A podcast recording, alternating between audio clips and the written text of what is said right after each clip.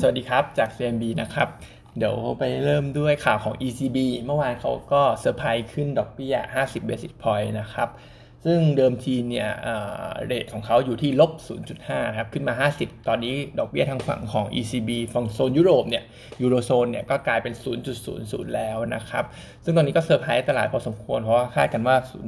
0.25 เป้าหมายก็คือ tame down inflation นะครับ แต่ว่าถ้าจำกันได้ย้อนกลับไปหน่อย เมื่อเราอยู่ในช่วงสักปี 2010 ถึง 2015 เขาก็กดดอกเบี้ยให้ติดลบมาตลอดนะครับ มาตลอดจนถึงปัจจุบันตรงเนี้ย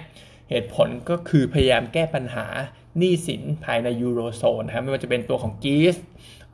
ฝรั่งเศสไอตัวสเปน อิตาลีโปรตุเกสอะไรตอนนั้นถ้าจำกันได้ในช่วงปีปีเหล่านั้นนะครับ ซึ่งปัญหาหนี้สินมันก็ยังคาราคาซังอยู่มาจนถึงทุกวันนี้ จนกระทั่งมีเรื่องของโควิด เพราะฉะนั้นเองเนี่ยผมมองว่าการขึ้นดอกเบี้ยตรงนี้อาจจะ tame down inflation ได้ก็จริง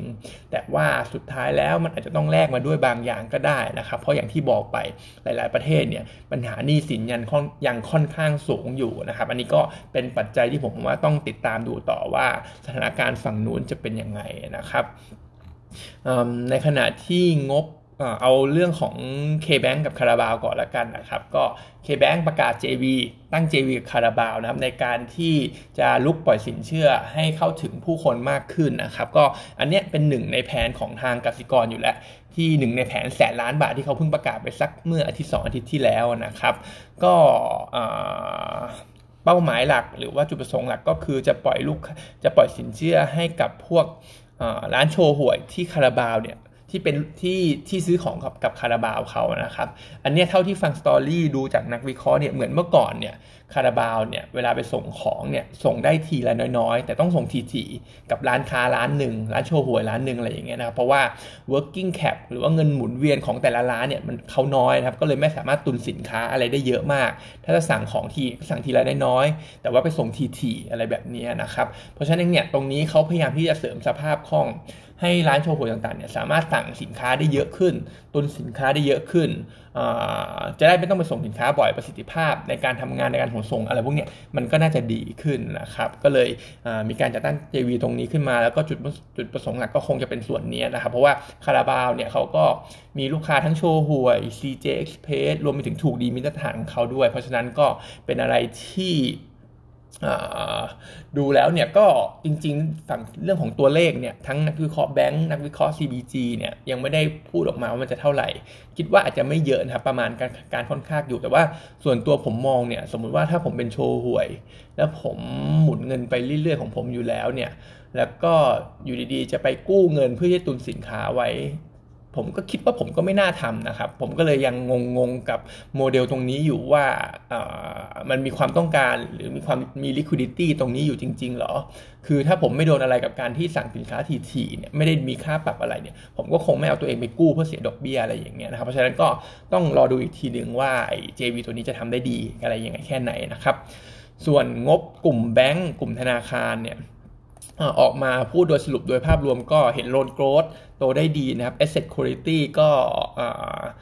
ปนปนปนกันไปครับ แต่แต่โดยรวมใน asset quality ก็ถือว่าไม่ได้มีอะไรน่ากังวลบางเจ้า NPL ขึ้นบางเจ้า NPL ลงครับ การตั้งสำรองก็บางเจ้าขึ้นบางเจ้าลงเช่นกันนะครับ แต่โดยภาพรวมมองว่ากลุ่มแบงก์ออกมาไม่แย่ แต่ก็ไม่ได้ถึงกระดีขนาดนั้นนะครับ ก็เลยคิดว่าราคาหุ้นเนี่ยที่ผ่านมาก็คงจะ price in ไปพอสมควรและ valuation ตอนนี้มันก็ถือว่ามีความน่าสนใจอยู่นะครับในตัวแบงก์ใหญ่เนี่ยอย่างที่ว่าครับท็อปพิกเราก็เป็นตัวของ BBL ในขณะที่ตัวที่ผมชอบเนี่ยจะเป็น SCB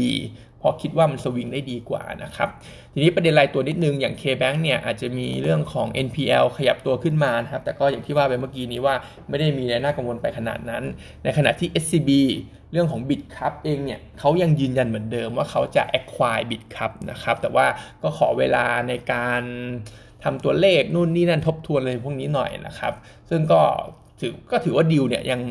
ยังมีเปิดความเสี่ยงที่จะล้มอยู่เหมือนกันนะครับ ในขณะที่เรื่องของคริปโตการลงทุนอะไรพวกเนี้ย STB เขาบอกว่าเขามีลงทุนในเหรียญอะไรพวกเนี้ย exposure แค่ประมาณ 30 ล้านบาทไทยเองเท่านั้น เพราะฉะนั้นก็ไม่ได้เยอะอะไรเท่าไหร่นะครับ ส่วน BBL ออกมาเป็น negative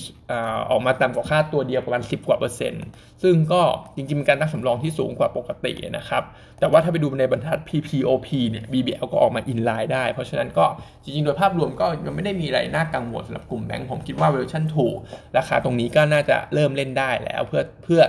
เพื่อรับดอกเบี้ยเทนขาขึ้นนะครับ SC BBL Top Pick ของ Analyst นะครับ SCB ก็เป็นตัวที่ผมชอบนะครับส่วนตัวของเปเปอร์วันนี้มีโอสสภานะครับ ก็โอสสภาหลักๆ เลยเราดาวเกรดลงนะครับ เดิมทีให้ซื้อตอนนี้ให้เป็นโฮแล้ว Target Price คัดลงมาเยอะด้วยจาก 40 บาท เหลือ 34.5 นะครับ โดยที่คัดลงมาเนี่ยเพราะมันมี analyst meeting และเรามองว่า quarter 2 ออกมาน่าจะไม่ดีเท่าไหร่ net profit เนี่ย580 ล้านบาทนะครับ ก็จะเป็นระดับต่ำสุดเลย ตั้งแต่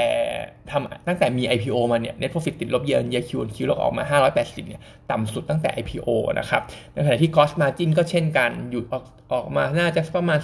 31.2%นะครับซึ่งก็เป็นระดับ record low เช่นกันนะครับ อันนี้เป็นผลด้านลบจากเรื่องของต้นทุนที่สูงขึ้น การปรับขึ้นราคา 12 บาท ต้องมีการทำโปรโมชั่นทำ marketing มากขึ้น รวมไปถึงพวก production line ต่างๆ ที่ผ่านมาเนี่ยก็ปรับสูตรอะไรในช่วงเปลี่ยนผ่านจาก 10 บาทเป็น 12 บาทเนี่ยก็เลยทำให้gross margin ออกมาไม่ดี แล้วก็กดดันกำไรไปอีกระดับอีกต่อหนึ่งนะครับ ทีนี้เรื่องของ demand เองโอสถสภาเองเนี่ย Energy Drink ในประเทศของเขาเนี่ยเสีย Market Share ไปประมาณเกือบ 6%ให้กับตัวกระทิงแดง ให้กับให้กับตัวคาราบาวนะครับกับเพราะว่าการที่เขาขึ้นราคา 12 บาทเนี่ยก็เหมือนราคาที่ขึ้นยัง offset ไม่หมดกับเรื่องของ volume ที่หายไปนะครับก็เลยทำให้งบเนี่ยยังออกมาดูไม่ค่อยดีเท่าไหร่ แต่ว่าท้ายที่สุดแล้วบริษัท confirm นะครับว่าจะทำราคา 12 บาทต่อไป ไม่หันกลับไป 10 บาทแล้ว อันนี้ก็ต้องดูกันอีกที แล้วก็มองว่าน่าจะเสีย Market Share ต่อเนื่อง เพราะว่าคาราบาวเนี่ย หรือว่ากระทิงแดงเนี่ยอาจจะยังเมนเทนสิบาทต่อนะครับ เราเก่งภาพว่าเป็นอย่างนั้น เพราะฉะนั้นโอสถสภาก็เลยดูเอาลุกยังไม่ค่อยสวยเท่าไหร่ เรื่องดีก็มีเหมือนกันในพวก functional drink หรือว่าพวก export ต่างประเทศเนี่ยยังทำได้ดีอยู่นะครับ แต่ว่าโดยภาพรวมถูกเรื่องของปัจจัยในประเทศ พวกการเสีย market share cost margin ที่ไม่ดีเนี่ยกดดันอยู่นะครับ เราก็เลยดาวเกรดลงมา ก็ให้เป็นโฮนะครับ target price เนี่ย34.5 นะครับ วันนี้ก็มีเท่านี้นะครับ